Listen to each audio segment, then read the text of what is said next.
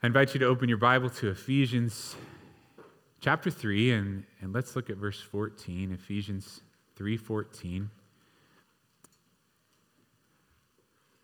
When somebody is, is leading you in prayer um, and you hear what they're saying, sometimes do you think to yourself, like, uh, should they really be saying this? Like, one eye is open. Um, should, should I be agreeing with them in, in this prayer? I hope you're paying attention to what that person's saying but your heart's also supposed to be agreeing with them as they pray. So we're praying in one accord. And you're, you're thinking, am I really with this prayer? Is this prayer really right? And am I united in heart and united in spirit with this person as they pray? So I want you to look at verse 14 because Paul says here, For this reason, I bow my knees to the Father of our Lord Jesus Christ, from whom the whole family in heaven and earth is named. So, this is a prayer of the Apostle Paul in the Word of God, and it is inspired by the Holy Spirit. So, we know this is a good prayer. We know this is a prayer that we should agree with. We know this is a prayer that we should pray for ourselves and even for each other. Paul says, I bow my knees. He's praying to the one who made the church, isn't he? He's also praying for the people and that's us. Those are the people that he was writing to in Ephesus. I'm praying for you and I'm praying to the Lord. These verses, verse 14 and 15, they are about prayer, but they, they speak to us about who we are. What does it say about us there? It says that we bear the name of Jesus, that we're called by his name. Because we're his family, you know how when you come into a family, you take on the name of that family. We've been adopted into his family. We're, we're one in the Lord, his family by his name. What else does it tell us about this family? That it spans heaven and earth, doesn't it? That there are those who have gone before and, and they're now in heaven, and there are those of us who are here, still here. So it speaks to us of who we are what our future is, and what a comfort it is to know that we are new, that we have a new nature, that we have a new name, and we're supposed to pray for each other in this way, that we understand who we are, that we act and that we live accordingly. We're bought by the blood of Jesus, and tonight we're remembering that. Hopefully, we're remembering that every day. We're bought by the blood of Jesus, and we're called by his name into this family. Bear Jesus' name as a family.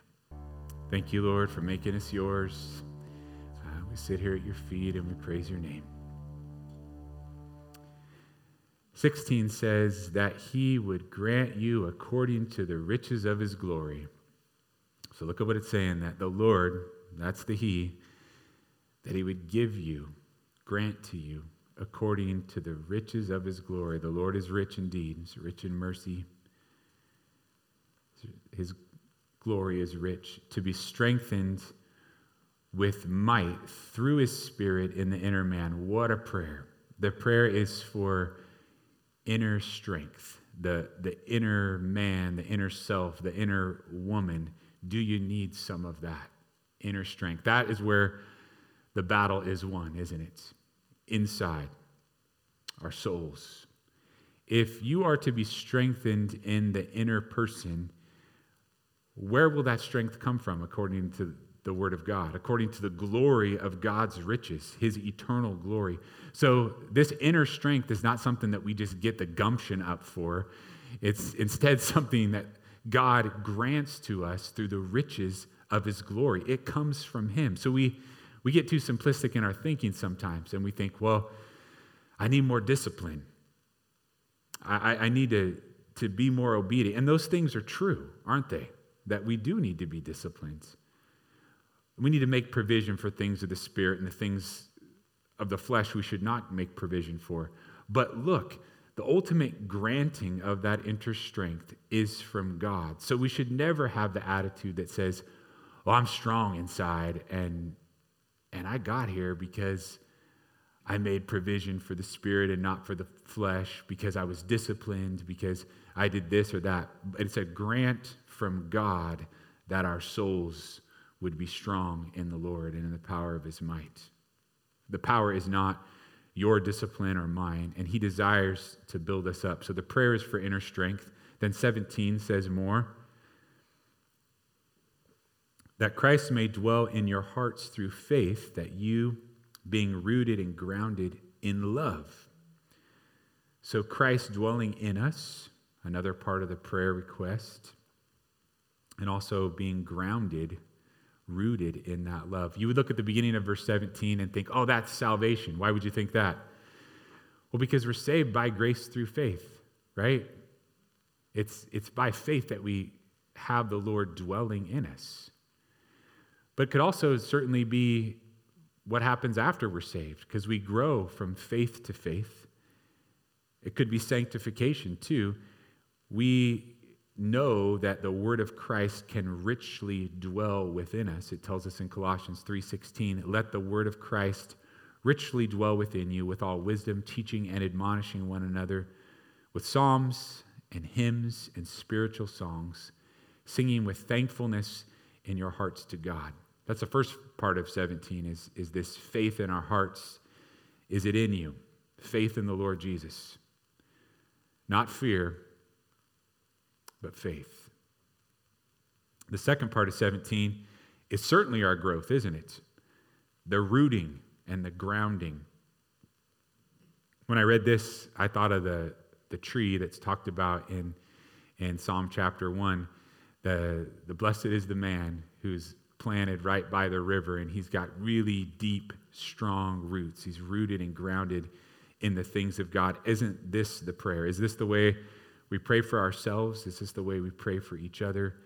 Faith in our hearts, deep roots in the love of Jesus.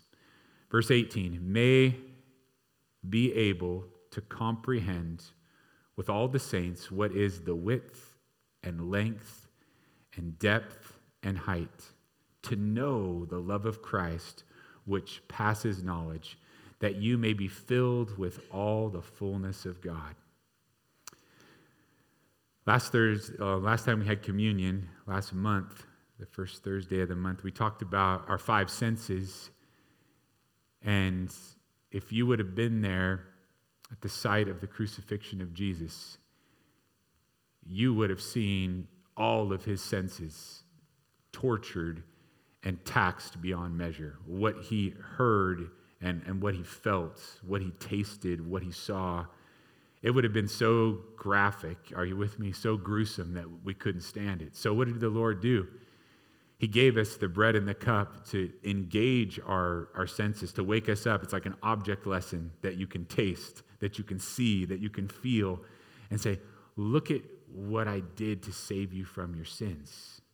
And recognize and remember, yes, in a way where you're hearing the word of God, very important, but also in a way where you're, you're seeing with your eyes, consider the cross. But I see in this verse that Paul, when he says width and length and depth and height, that he's trying to get us to think spatially, isn't he? Like, that looks like three dimensions to me. Like, think about the love of God and how wide it is, how long it is, how, high it is, and, and, even how deep it is.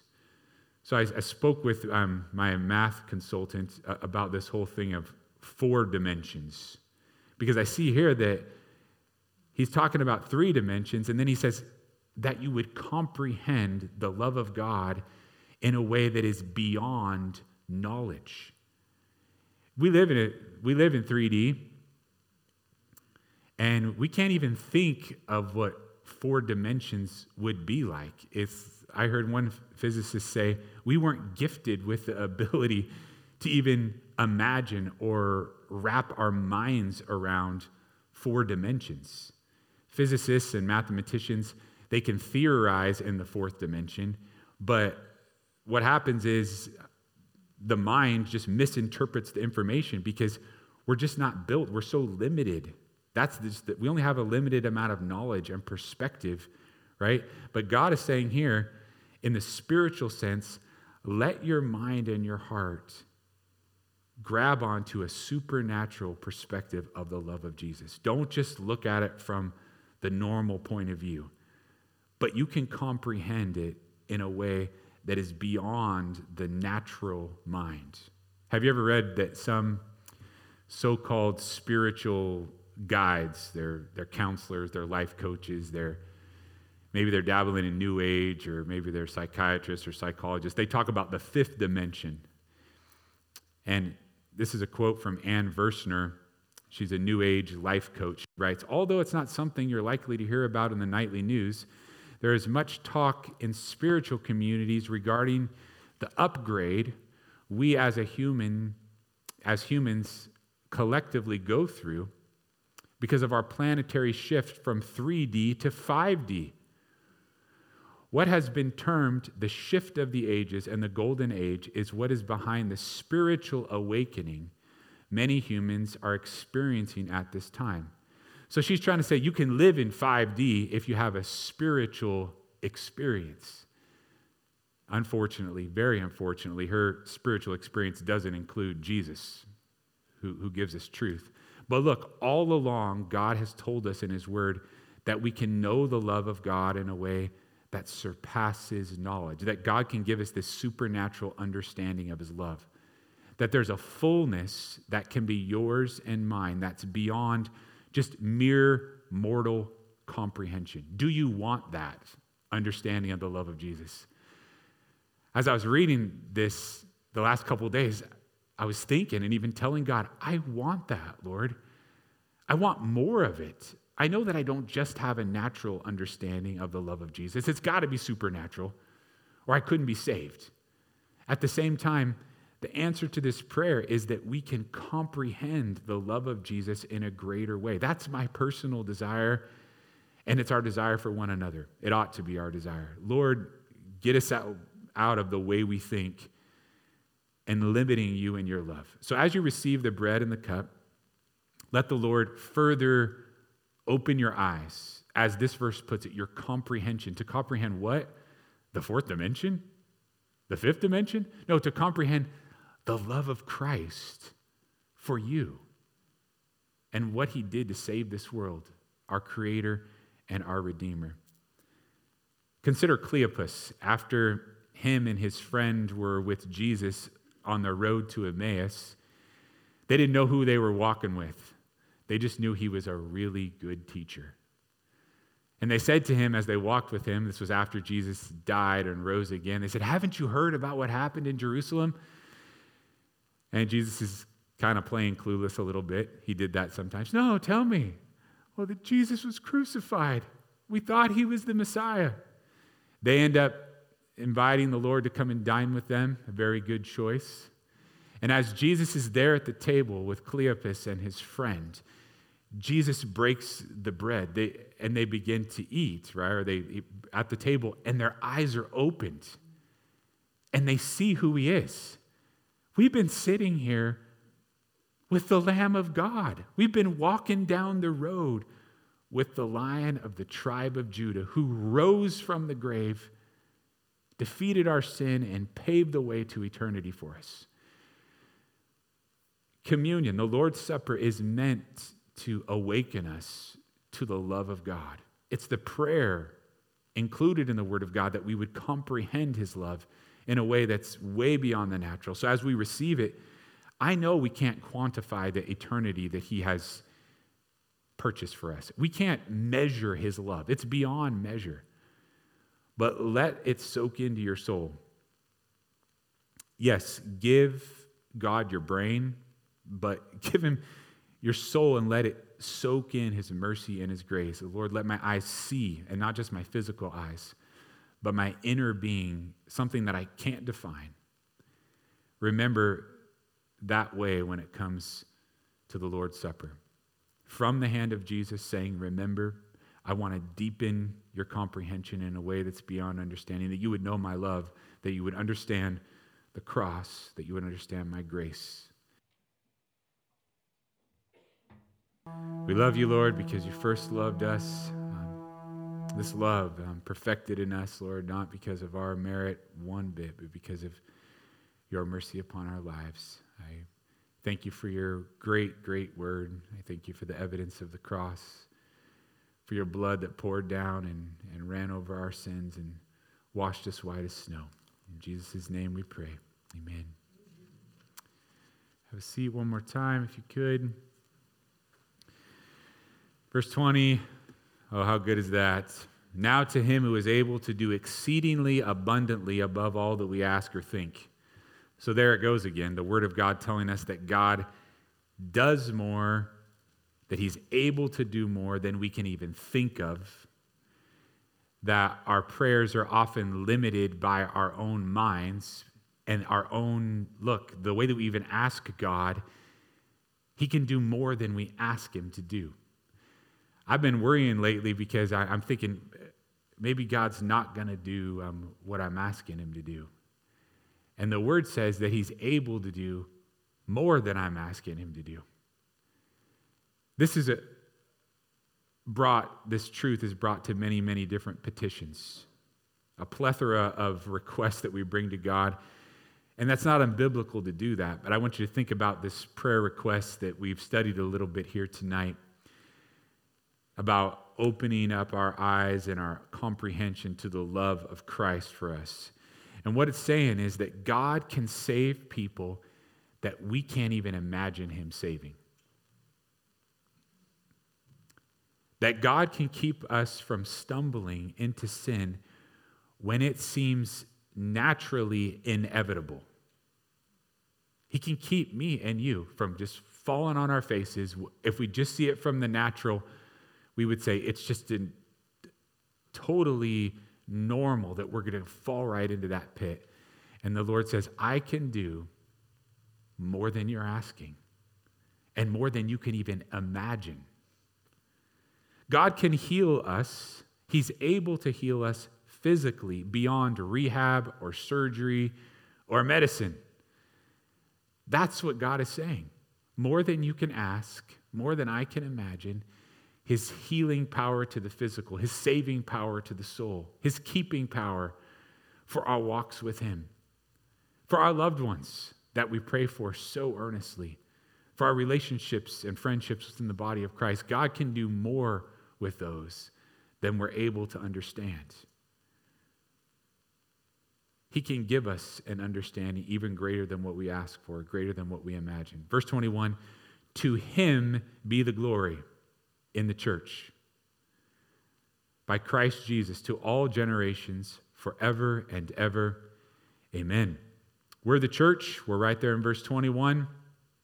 And all that we are, everything in us is to bring glory to God. That is our goal. That's the reality, actually, is that our lives are glory giving to the Lord. All of our understanding, all of our actions, and the church will be giving glory to the Lord forever. If we circle back to verse 15, talking about the family of God, some of them in heaven already, some of us here on earth, giving glory in heaven and on earth, right? Your kingdom come, your will be done on earth as it is in heaven. Glory to God in heaven, glory to God on earth.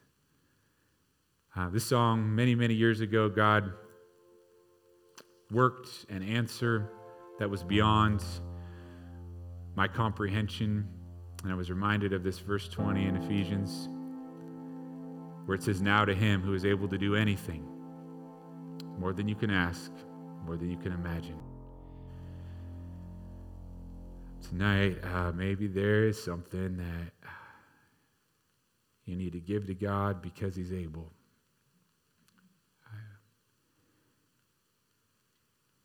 Because he can do more than you would ask him to do, because he can literally um, surpass all of your comprehension and your expectations with that. Uh, whether you're defeated, um, whether you're ashamed, whether you're mired in pride or greed, the, the Lord is He's able to do so much more. Lord, I lift my eyes to see your greatness. I, I lift my voice to sing your praises. I ask God that you would um, keep us from being um, dim. I, I thank you for your mercy. I thank you for handing us the cup with your nail scarred hands. I thank you for giving us the bread of, of your own body. You're the bread of life, Lord Jesus.